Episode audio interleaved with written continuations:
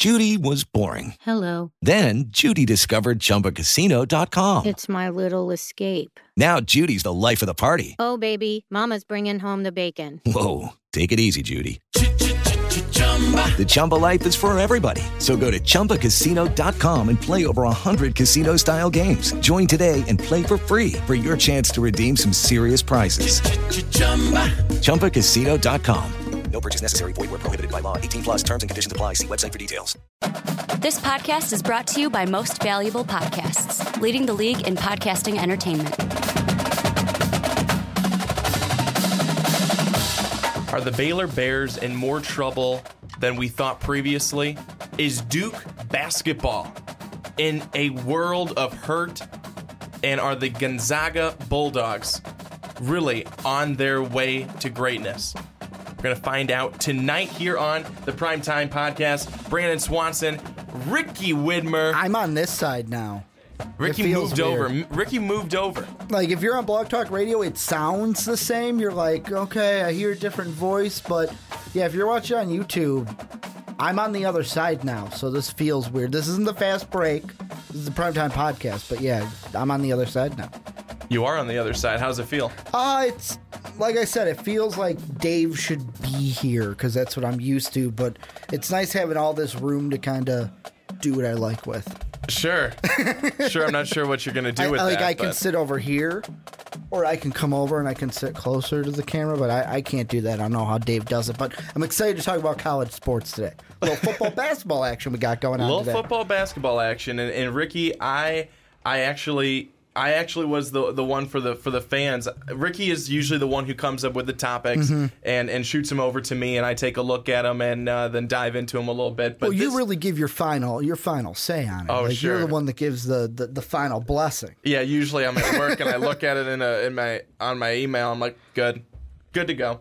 But i I actually was the one who brought up the topics uh, for today. And this first one i really wanted to take a look at ricky and this first one we'll dive right into is is baylor and we had talked a lot about baylor over the summer with their I think we've done scandal and two podcasts on this exact subject we, before. We've done we've done we've done plenty with Baylor, but there was something that surfaced on Twitter over the weekend that I saw, Mm-hmm. and that's how I kind of kind of jumped at it because I thought that we were moving past this. Unfortunately, it doesn't look like we are. So the Washington Post published a an article that headlines lawsuit alleges Baylor football rape scandal more widespread than reported. And then in the first in the first paragraph it reads A federal lawsuit filed Friday alleged that at least 31, 31 football players at Baylor University committed at least 52, quote, acts of rape, end quote, over four years, including five gang rapes, two of which involved 10 or more players at the same time, some of whom videotaped the rapes on their phones and passed the recordings around to teammates. And that's just the first paragraph. it's sickening. It is like absolute like hearing what you just read, like actually hearing it makes me sick to my stomach. And like the first when I was thinking about it today after you texted me like, "Oh, these are the three topics." And after I'm like, "Okay, yeah, I like these. These are really good topics." You start to think about it. You start to kind of dive in and obviously research the topic a little bit. And the the main thought that I had about Baylor, and it mainly goes to the question of like you threw out of should they get the death penalty because of the the sick feeling I got in my gut. Is there any way you could say no? I mean, we look at I immediately thought about what happened at Penn State. I mean, that's it's not the exact same thing, but you're telling me that this isn't at least on the same level as what happened at Penn State. The only difference is this didn't involve kids. That's the only difference. And to me, like I just reading it, five gang rapes, getting the video passed around like a school. I think that this is this is the exact meaning of when they use the phrase lack of institutional control. That's exactly what this is. Law like lack of institutional control is what we're seeing right here. What what is coming out of the woodwork like cockroaches. I, I think it's not only a lack of of you know kind of institutional control and, and, and things like that. But I think it's it's also a, a lack of it's it's certainly a lack of poor judgment by I, I think the the football program to know that some of these things were going on uh, because they did know that some of these things were going on and they hid them. And and they they hid them for the reason of not bringing light to something that is terrible not bringing light to something that that happened. I mean i don't think that you have 17 women come forward and all 17 of these women are lying I just don't think that that's going to happen. And I think that it's really reprehensible. It really is. I mean, that's the, that's the word that they, they, they use in this mm-hmm. article. Reprehensible, just terrible that this is continuing to come out because what was the number? The number, I believe it was 19. 19 players were accused of domestic or sexual assault by 17 women. That's what they had found. That's what they had originally found. Mm-hmm. And now saying at least 31 football players at no Baylor fewer, University. no fewer, at least thirty-one. And Baylor athletics officials, the, the, the lawsuit claims that Baylor athletics officials created a quote culture of sexual violence end quote by using the promise of sex to entice top football recruits. And one Baylor assistant uh, says, "Do you like white women?" And uh, then they said, "Because we have a lot of them at Baylor, they love football players." Uh, so I, I, I- think that uh, you know It's I- just I- it, it's obviously exactly what I said. It's sickening. Obvi- sickening. Obviously, there are a a ton of, of women on the camp. I mean, you're Mm-hmm. having a big campus like Baylor. You've got obviously a ton of men, a ton of women, and yes, some of them have wonderful experiences with some wonderful football players.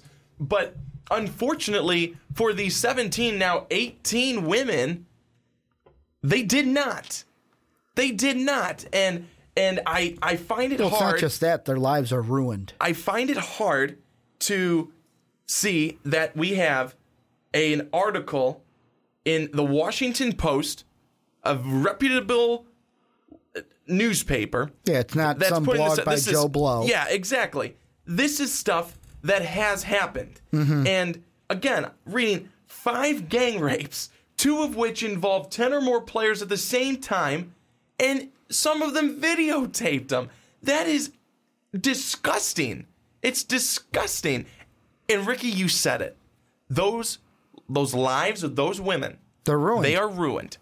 They are ruined forever. And I'm not saying that as a, oh, because this happened, you can't come back from it. But it's one of those things where, like, I can't imagine what it must feel like to have had that happen to you and to just feel for the victim. That's why I say their lives are ruined. And I like, I look at this story and not to like, not to get all like social justice warrior. You see like a white knight about this story, but the thing that I hate about it most is this is what, and it really has a lot of similarities to what we see in our culture today. How women are depicted, how women are treated. Um, there's a reason why so many women not too long ago got together in different cities to to get together just to say we are here and we are going to stand for what we believe in. And i just if if baylor doesn't get the death penalty there is something massive massively wrong. Because the first thing i'm going to think of and maybe this isn't right but it will be the first thing that crosses my mind is okay, so it's not okay if someone does it to a child, but if someone does it to just a regular college woman, then the NCAA is saying that's okay. That's what will go through my mind because immediately what I will compare this to is Penn State because in my lifetime, since I've been a college football fan, I'm not really going to say my lifetime because when I was an early kid, I like college sports, I wasn't as attached to it as I am now. My first real love was the NFL, which then got me into college football and where I really like it started from there. But yeah, that's what I'm going to attach it to is this is going to be linked with, in my mind, the Penn State scandal. And really it's if they got the death penalty, then Baylor deserves the death penalty. And the one thing you got to think of, I know that we talked about, oh, well, the AD, the president, basically all the way up the chain. This doesn't just stay with the athletic department. You got to go also to the top and the head of the school. And like I said, we did bring up the president when we talked about it before, the president of the university, that is, everyone's at fault everyone is at fault, especially and because of this, because of what you said with the promise to recruits of sex, I said it before, I will say it again. Usually I'm not like this, but I will. I hope Art Briles never gets a job again. Usually I am the okay, you get a second chance, then if you ruin that second chance, then it's you're done. But this is something where if you're in charge of recruiting and you can you can give that lie all you want of oh well it was an assistant coach. It wasn't me. It was your staff.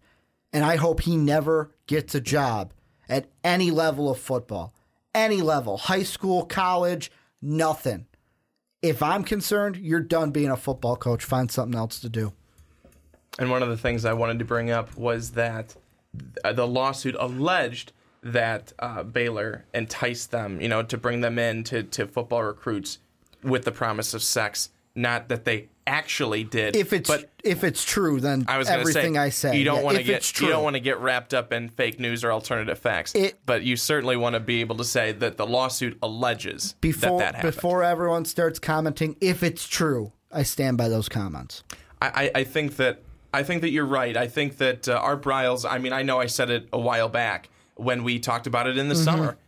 I, I I can't believe that as a football coach, as a guy who what's what's your job as a football coach to to get these players ready to win games, but to also make these better men. Make them better men, better characters, better guys who can go out into the world, do something with themselves, do something with their lives, and improve and hopefully help the lives of other people. And clearly, he did not do any of those things outside of helping them to win some football games. Mm-hmm. But he certainly did not make them better men off the field. That is clear. And one of the things that I wanted to bring up though is that one of the one person who commented on Twitter when I saw this article again, I saw this article on Twitter, and someone who brought up someone brought up a, a point of if if Penn State didn't even get the death penalty for that for what happened there, then Baylor certainly is not getting the death penalty. And even some of the things that were brought on Penn State, some of those things were lifted eventually. Ricky, your thoughts? I know that you you are saying kind of strongly right now that if all if these are true, if these new things that have been brought to light mm-hmm. are true, you're saying death penalty for sure. Well, it's one of those things of at this point in time, Baylor should, in my mind, get the death penalty. Now, the reason why we call it a death penalty is look at Penn State. Their their program was dead for those years. And then it took a man, I'm going to say a man because Bill O'Brien did a great job kind of coming in showing what Penn State football can be, what it should be. And then, look, the death penalty was then taken off. They're not in the death penalty anymore. Penn State football is fine. We're not hearing anything of scandal anymore for right now at Penn State. And I know what you're saying. Well, Ricky, we didn't hear about the scandal scandal when it was going on. So you really never know what's going on behind closed doors, even though I'm not trying to say that anything is. With Baylor, though, they need the death penalty. I'm going to say they need it until Baylor can find that guy to come in and resurrect this program. And the one thing that even makes me, and this is to go back a little bit with the Art Briles thing, because I wanted to look it up before I said which way I was going to phrase it. we all know that Art Briles is married, has a wife, but the thing that is even more troublesome to me is he has a daughter, at least one daughter, and the one that I'm looking at is um, um his daughter Staley, who is married, and she's Staley Lebby, not um, Staley Briles anymore.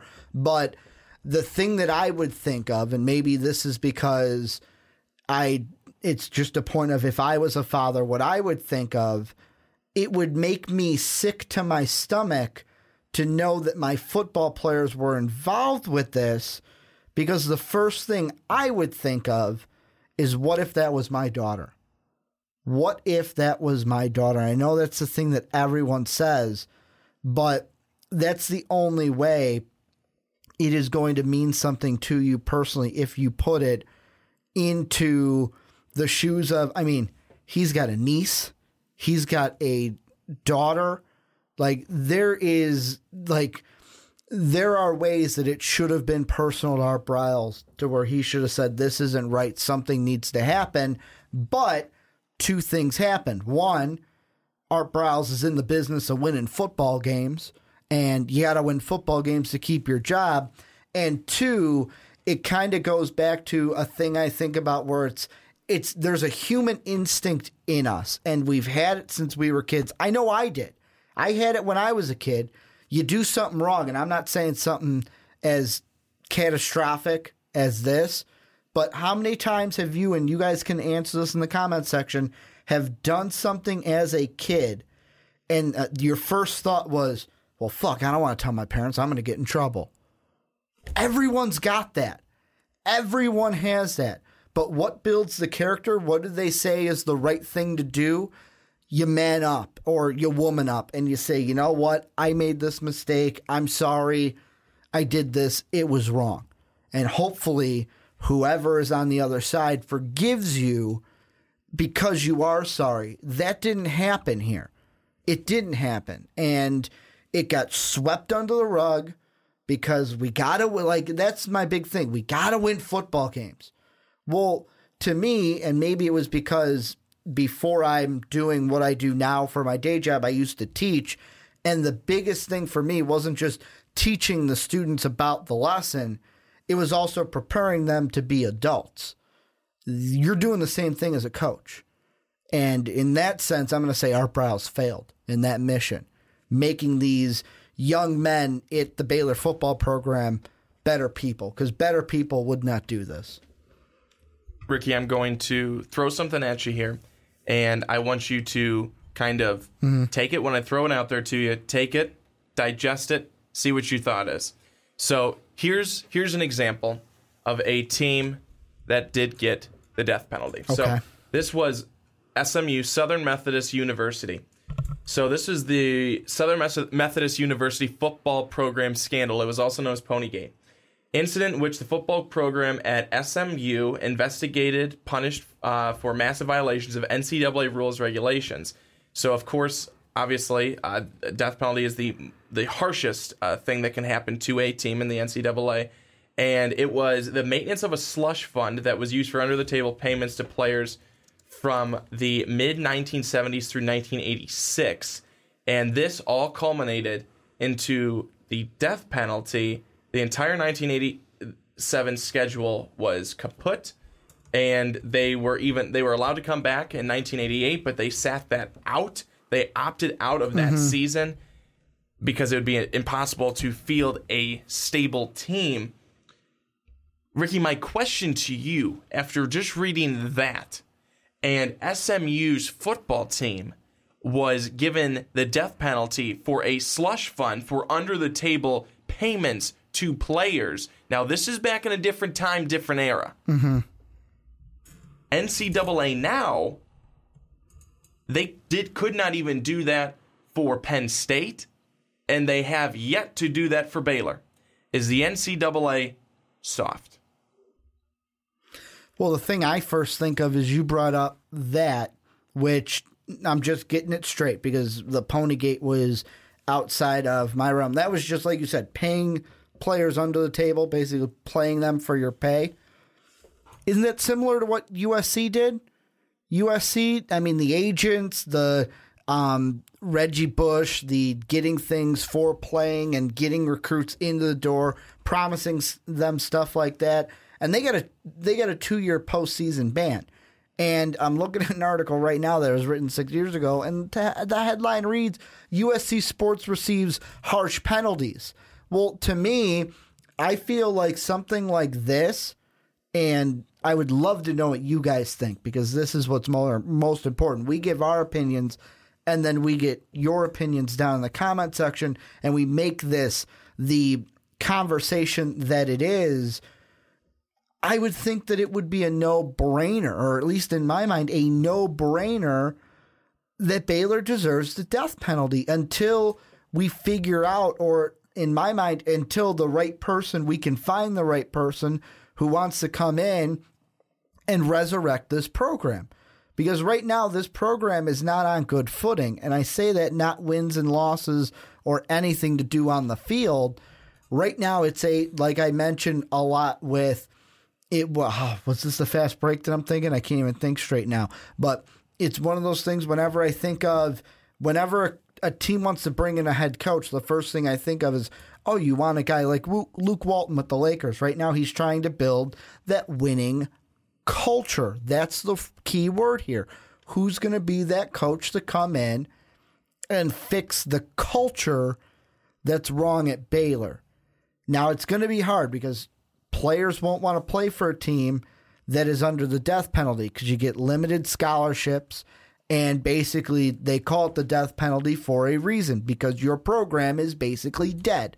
But I think that it needs to happen for Baylor and part of me not to kind of point the finger or anything, but this is a thought I had today and I want to bounce it off of you, Brandon, is if it was you, would you think if you were the NCAA, you know what? Let's just do our due diligence. Let's do an investigation, a little uh, house cleaning here for the entire Baylor athletic program. Kind of a, if it's happening in one sport, it might be happening with a different team. Not to say that it is, but let's just make sure that it's not an athletic department issue and just a football issue. I think that's extremely important. I think that right now Baylor is in it's in such dire straits right now because again, obviously this story comes out, that's no good.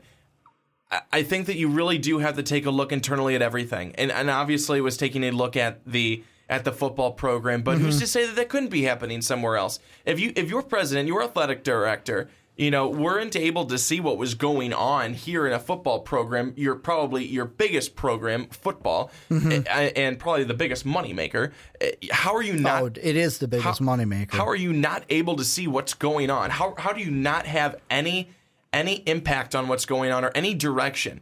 I mean, being able to to see. I mean, I I see an an athletic director. I know in, in my job, mm-hmm. I see the contact that the athletic director has with coaches. They have meetings. They have discussions. They have talks. He he knows what's going on. There's a lot of other people in it as well. It's not just him and the coach and that's it. There's other people involved. There's compliance. There's this, there's that. People know. People know what's going on. So the athletic director, I guarantee you, he had to have known this could be a very big systemic problem. My my kind of final thought before we wrap up this mm-hmm. segment, and, and I throw it over to you for your final thought. My final thought: Baylor football should be canceled in 2017.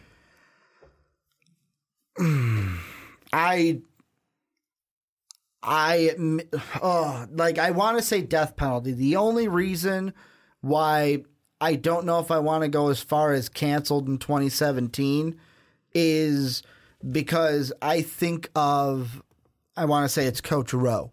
That's who I think of. The man who they just hired to become the head football coach of Baylor. And I know what you're thinking. Well, Ricky, it's one of those things where our Matt Rhule, pardon me, Coach Rhule, I feel for him, it's one of those things where if we can't, if we just came out and canceled the 27 season for Baylor, that would be me saying, why am I punishing this man for something he did not do?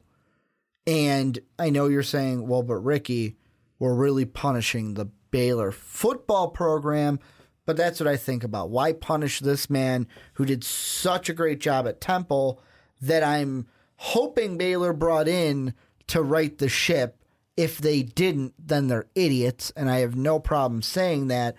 I think that Baylor deserves the death penalty, and like I said, I hope I hope it's Matt Rhule. I hope it's him to be the Bill O'Brien for Baylor to bring them out of it. They need to find the man, and I'm going to not say the coach, I'm saying the man that is going to bring Baylor out of these dark times and bring the football team out of these dark times because it's not something where I think that, you know what, just get rid of it and you can never have a football team again. But I do believe in here's the death penalty. You're as close to death as possible as a program. Come back from this. The, and the reason why I say cancel 2017 is because yes, I see it. I see that there are good, good guys on that team. I understand that, and I do feel for them. I, I think that it would be terrible to have it canceled. But if you cancel the 2017 season, you give him an opportunity to recruit, go out to these guys, excuse me, and say. So you'd still be and, and- paying and, him. and, say, yes. Okay, And then yes, I can I'm get still a- paying him. I can get on I'm still board paying, I'm that. still paying him because he still has to go out and recruit for when we're good to go in 2018. Because Okay. you're going to go out, you're going to say to guys, "Hey, we're clean. We've cleaned it up. We've had a year of we have had a year in rehab. We've cleaned it up. The system is clean. We're good to go. We're not going to be under the microscope anymore. We want to do it the right way." And send him out there and go get guys. I'm on board with that.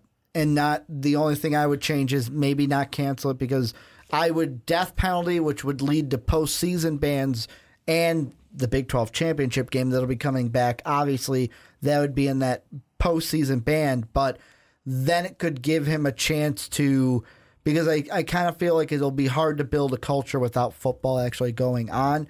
This is the big year where he can try to get the get the players out that well, are not going to fit this culture and basically say this is our culture from day one. All right, and now we're going to get into one of Ricky's favorite Oh, teams. my favorite team, favorite team. Cannot wait to talk about these guys. and that of Can't wait. course that of course is the Duke Blue Devils, the 16 and 5 ranked number 21 Bl- Blue Devils from Duke. And the reason why we're talking Duke right now is because right now Ricky, Duke, they're not the Duke team that we've seen honestly in the last couple of years cuz right now about this time Duke would be making their way into the top 5. They'd be a If solid not two seed. If I was going to say if solid not two seed. you know, one of the top one, two, or three teams. Mm-hmm. And right now, that's just not happening with Duke because why? It's just so many different factors. Grayson Allen has not been that You- great you this got, season. You got to start with him. but he, but he you hasn't. start with but them. really, he hasn't. He hasn't produced the way that he was able to produce last season. He hasn't been able to do it.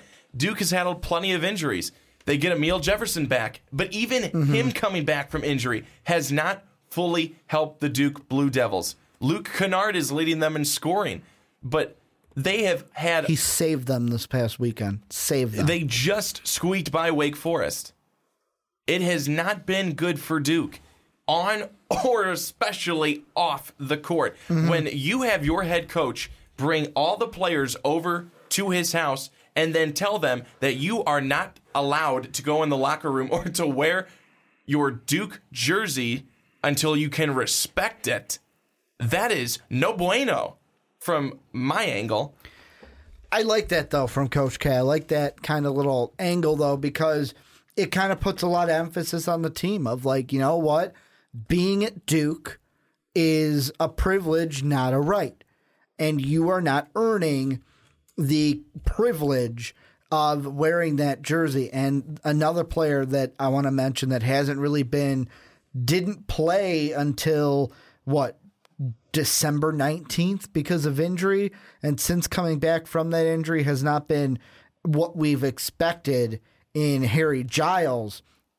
So that's another player coming in, another freshman that we thought was going to help bring this Duke team, well, keep this Duke team back at the top. And right now, looking at Joe Lunardi's bracketology, Duke is a they're a fifth seed. So they're on the same tier as the other five teams in Florida, Notre Dame, who they're playing right now as we're recording this podcast, and Maryland. And to me, the biggest thing with this Duke team, and this is what I feel, is that last year, like I know that the big thing on ESPN is always Duke doomed without a point guard. And I kind of think, well, is it the point guard thing or is it that does this team have a for sure leader? We all thought that that'd be Grayson Allen this year, entering what was it, his junior season this year. And to me, he hasn't really been a leader because obviously we've seen it. The trip of Santa Ana for Elon. Then we had the, I mean, you could call it what you may, but when he j- jumped for that loose ball and kind of pushed the Florida State coach, then there's the, and this is to me the one where I think people might have lost their level head and it was nothing to write home about was when he got tangled up with that um, NC State player when he's kind of walking through and they're huddling and then they kind of get tangled together and kind of push away from each other. I thought that was just two guys. That was the NC State player trying to see, hey, if I can get under his skin, what's he going to do? What's he going to do? Because I know up here, he's not calm, cool, and collect. So I can get under his skin. So he hasn't really been the leader of this team. I mean, last year to me, this team had, I mean, it helps when you've got Brandon Ingram, who's now playing in the NBA.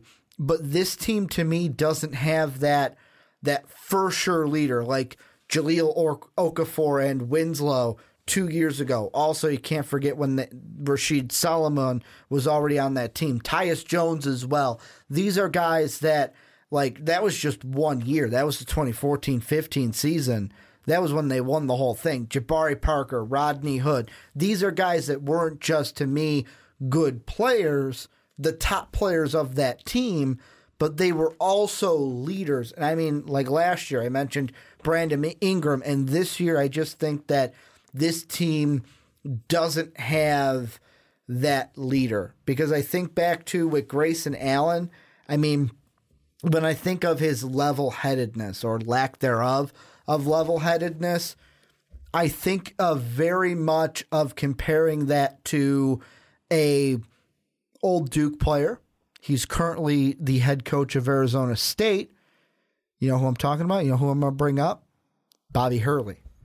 I think about that because Bobby Hurley was kind of that same player of you could look at him and see if he was in the same situation Grayson Allen is, he could also let his emotions get to him. The good thing for Bobby Hurley, though, he had the most hated player in Duke history, Christian Laettner, to kind of keep him in control. I'm Bobby's not going to hate the other team because he's going to hate me. All of his hatred is going to be focused on me. That's what I get. Whenever I watch the old documentaries when they talk about that Duke team, I think of what would Bobby Hurley be like that those years without Christian Laettner. Like really to me, Christian Laettner was a good thing for Bobby Hurley because what would his emotions have done if he didn't have Christian Laettner constantly kind of pushing him, kind of like that older brother, like kind of poking you, saying, I'm better than you, I'm better than you, trying to get you going. That's the thing with this team. They don't have a leader, and we all thought Grayson Allen would mature and be that leader. So, Ricky, let me pose the question to you then. Do you mm-hmm. think that for the factors that I brought up, for the factors that you brought up, do you think that this Duke team is doomed down the stretch and doomed for the tournament? Or do you think that this Duke team is doing, in a way, in a just cynical, sickening way, doing doing this, going about this, and in the back of their minds going, hey, we are going to come out. We are going to surprise people because we're not going to be on people's radars. They're going to have us written off because of how we were this season.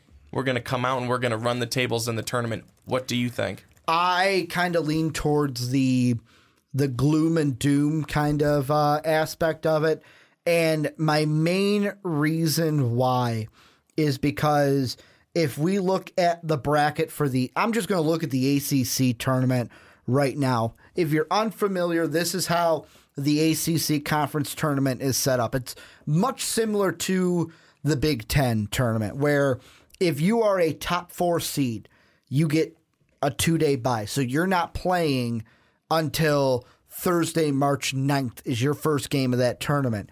If you are seeds eight, nine, five, seven, and six, so basically six through nine, then you get a one day bye. You're not playing until that Wednesday. But if you are 10 and below, you have to basically play from Tuesday and win one, two, three, four, five games just to win the ACC conference tournament. And the one thing I think of is does Duke need to win that tournament to get in? No. But there's a lot of good competition in the ACC this year. And if I look at this bracket and kind of look where teams are right now, and this is while we are still in the obviously the Duke Notre Dame game might change this a little bit, but how it would be right now is your teams getting the two day buys North Carolina, Virginia, Florida State, and Louisville. Those are your teams getting the four buys. Then if we go um, the rest, so five through nine, we've got at five, we've got Notre Dame. At six, we've got Virginia Tech. Georgia Tech's at seven. Syracuse is at eight. Duke just squeaks in at nine. Then it's Miami, NC State, uh, Wake Forest, Clemson, Boston College, and Pitt are playing the rest of the day one games. Right now, they're on the fringe and maybe playing that first game, that first day, I should say, for the ACC tournament. That's unheard of. Duke teams, in our mind, it's one of those, oh, they're going to be two day bye. Them, North Carolina, maybe even top two seeds in the conference tournament. Hasn't been like that this season. So not only will they have to make a run in the conference tournament, but they're going to have to make a run in the actual tournament. And when we get to that point, I think of the mindset of here's the devil's advocate to my doom and gloom answer. Is it a Blue Devils advocate? it could be a blue devil's advocate. I like that pun. But the thing is, what are we? Is Sean brought this up to me this weekend? What are we usually used to with Duke teams? They either lose in the first two rounds of late or they go on and win the whole thing. Well, maybe this year, because they're a five, five, maybe four if they can move up, maybe that creates an easier road. Now, I know what you're thinking, Ricky. The bracket is really set up to give one and twos the easiest road to the tournament. But in recent histories, how many times have we seen the two seed upset in this bracket and really one seeds the majority of time make it to the Sweet 16 in the regionals? But I don't know. I don't think they're going to make a run this year. Right now, I wouldn't say they make a run because if we're using Joe Lunardi as of right now, you know who they would most likely play in the second round of the tournament in the South region? UCLA. Because I, I'm going to say UCLA can beat New Mexico State. There's no way this Duke team beats UCLA. So it's that kind of a what team are they going to run into in the tournament? I I kind of want to say I'd write them off at this point. I wouldn't put them in the national championship, not even in the final four, maybe not even in the regionals. Duke has five losses on the season. Four of those five losses have been within their conference. So mm-hmm. you talk about that ACC conference tournament. That's going to be difficult for Duke, I They think, They might not because even run the table. because because of the fact that they they have struggled, they have stunk, they have straight Mm-hmm. out been not good at all within their conference so far this season. And now moving down the stretch, they've got Notre Dame tonight, which at this point, with just about six minutes left to go in that second half, Duke leads Notre Dame by one. They've got North Carolina coming up next It was a ten point lead when we started this half, by the way, or this segment, by the way. They've got North Carolina coming up next Thursday at home. They've got Virginia then a couple of days after that on the 15th on the road at Virginia. And Mm-hmm. Oh, and then they play have Florida got State Florida? State. Mm-hmm. And then on the road at North Carolina to end the season. That's how you end it. And they've already lost to Florida State, and it, they have really, they've just really struggled. They've really struggled this season, and I haven't ever seen anything like it with a, a with a Duke team, especially within their conference.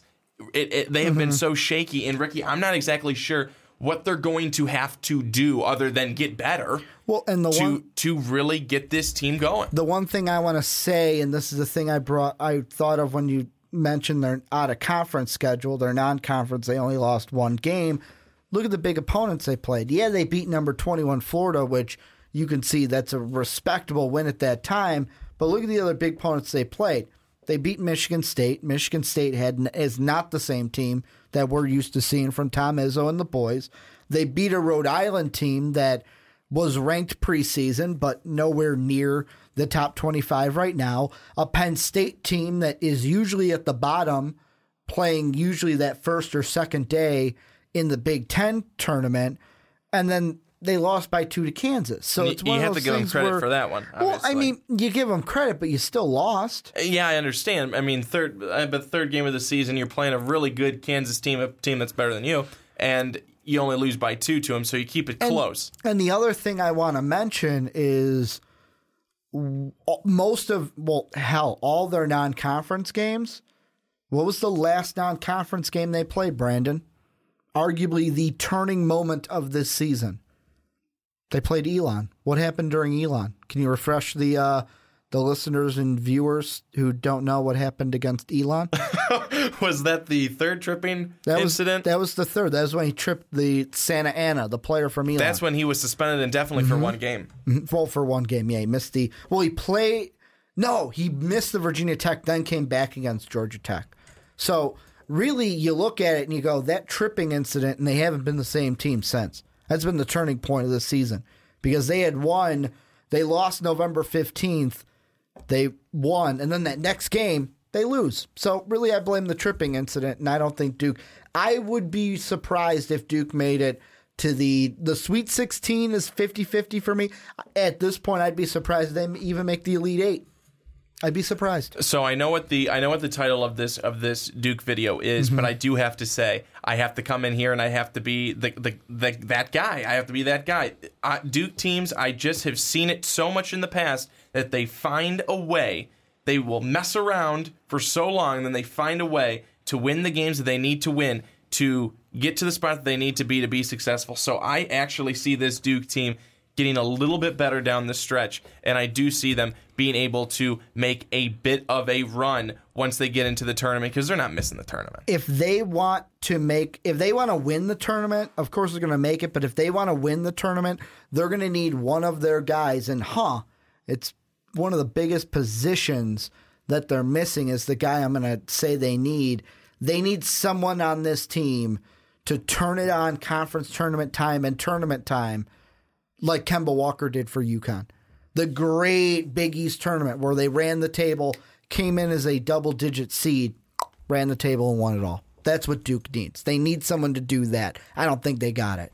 Well, right now Duke needs a lot, mm-hmm. and one thing that would help them would be a win against Notre Dame. They're playing Notre Dame right now. All right, Ricky, and we are going to start the final segment of the podcast tonight, and we are talking about Gonzaga. And Gonzaga, they are number one in the rankings for the just second time in school history 22 and 0.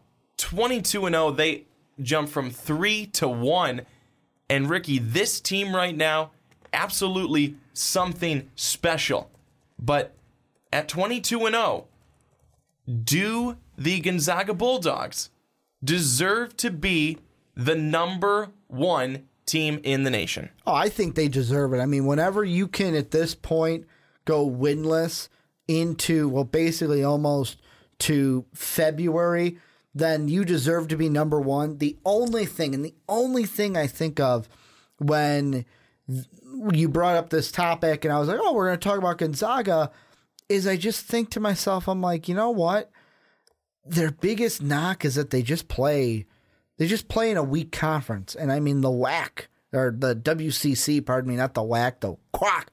I guess that's how it sounded. I'm not a wordsmith. The WCC Clearly. is it's just not as strong as like an ACC, a Power Five kind of conference. And when you look at them this season, though, they have some reason to say, "Hey, no, we deserve to be at this table." Because when I look at their schedule, the last 12 games and their upcoming games, their last 12 is obviously all wins, but it's their conference South Dakota, Pepperdine, Pacific, uh, San Francisco, Loyola Marymount, St. Mary's, Santa Clara, Portland, San Diego, Pepperdine. Are those like besides St. Mary's? Are those teams that you go, man, can't wait for Gonzaga to whoop on that team? But uh, to me, really, you look at their RPI top 50, and that's what really does it for them. I mean, they beat Florida, who has an RPI of nine at the time, 77 to 72. They beat Iowa State by two. They beat Arizona. That's a really good win. I mean, Akron, lower half of the top 50, so not the strongest, but they blew them out 61 to 43. They go ahead and beat Tennessee by 10, and then they beat um, St. Mary's three days before my birthday. And obviously, you're saying, well, Ricky, they don't have any top 50 losses because they're undefeated, but I think Gonzaga's done enough just in those top 50 wins to have the number one ranking. And right now, I would say they are the best team in college basketball. The only question that I have is can they keep this up in the tournament and make a run and go all the way? Can they do it? Well, Ricky, we saw him last year. Oh, we, saw, a- we saw him live It was a year. great game too. I mean, like whoever won that game earned it. They earned it. We got to see Sabonis, Dave's favorite player, who's now in the NBA. Um, we also got to see uh, Wiltjer, who was on that team, go up against Malachi Richardson and Syracuse, and oh, that was a good game. It was One a the- great game. One of the Syracuse players lost his shoe that game. That was the game he lost his shoe. Lost his So we shoe. got so we got to see that live at the UC here in Chicago. It was a lot of fun, but I mean, we we saw what Gonzaga was able to do last Mm-hmm. season. Obviously, they're they're they're different this year. I think they're better, but I think that when you you you went through already their their four wins against the the top fifty. Oh, it's more than four. Well, One, uh, well, three, I- four, six wins. I'm talking they're they're Oh, the more big- the good like, ones, I'm talking Florida, ISU, Arizona, and then St. Mary's. Not So- gonna throw Tennessee in there. No. at forty-two RPI. No, absolutely not. So, but I'm, I'm looking. I'm looking at. I'm looking at Florida right now, and I'm looking at Arizona. I think Florida is a much uh, underrated team. I think they're a much better team than people would give them credit for. I think they're like a 16 and five team that actually can can do some damage. Arizona, Arizona is very good, and I think that people cannot forget how good Arizona is, and that Gonzaga beat them. And you have to let, take a look at St. Mary's too. St. Mary's, they're 19 and two, I believe. Yes, they are. I'm not making that up. That's really the team that gives. Like, if Gonzaga's going to have an arch enemy in their conference, it's St. Mary's.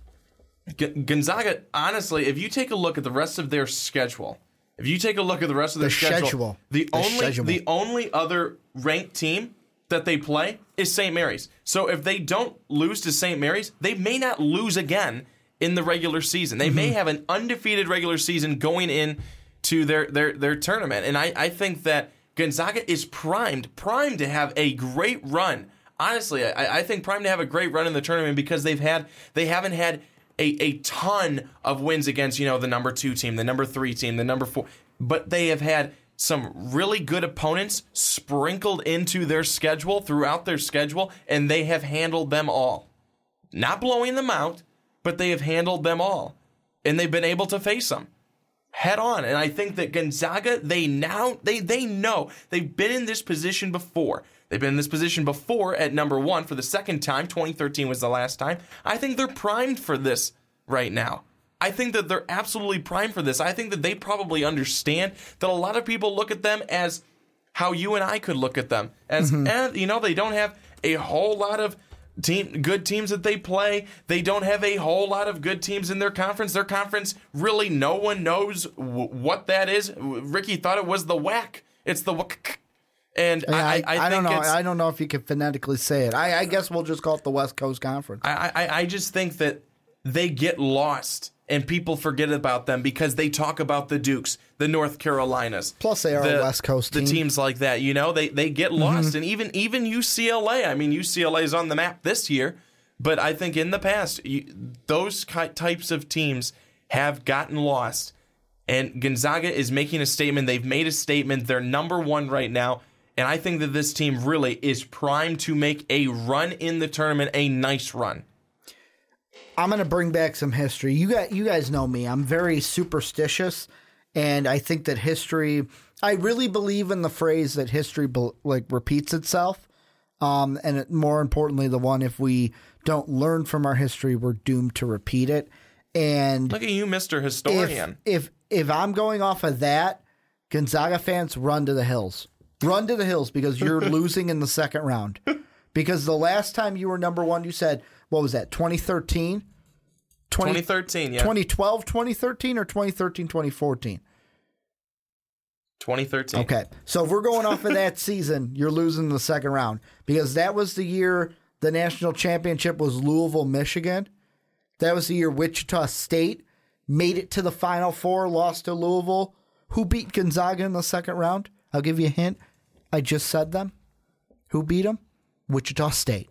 Wichita State, the 76 to 70. That was the nine over the one.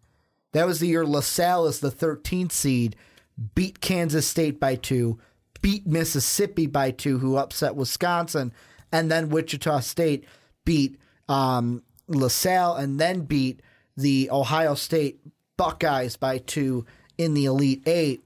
So if you're Gonzaga, you're thinking, oh, that was the year we were number one and we were a one seed going into that tournament. Probably doesn't bode well for us this year, but the past two years, let's look at that because that's more recent history. Last year, you get to the regional semifinals, you lose in the Sweet 16 to Syracuse at the UC. The year before that, you get to the Final Four, you lose to Duke, who won it all. And I mean, that kind of snapped a streak of 14, 13, 12, and 11 where this Gonzaga team got beat. They got beat in the second round. They lose in the second round to Wichita State. They lose in the second round to Ohio State. They lose in the second round to Arizona. They lose in the second round to BYU. If history repeats itself like 2013, they're going to lose in that second round. But this Gonzaga team, maybe this could be the year that they finally get over that hump because guess what? The year they did go to the regional final, they had a powerhouse of a team. And I'm going to say powerhouse because of the kind of legacy that that team has in Duke.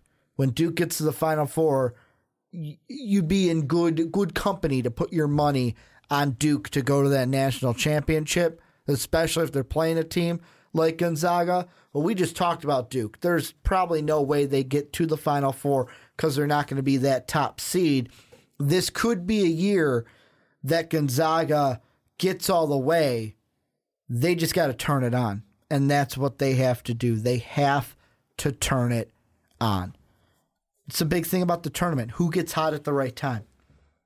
So right now, I think we are looking at Kansas, Villanova, Gonzaga, and Baylor as number one seeds mm-hmm. right now.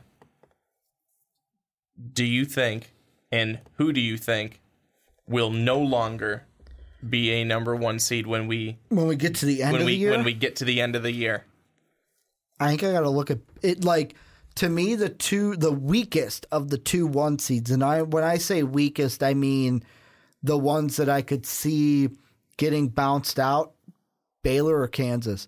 I think this Gonzaga team especially because of the conference they play in even if they lose a game they'll still be a one seed.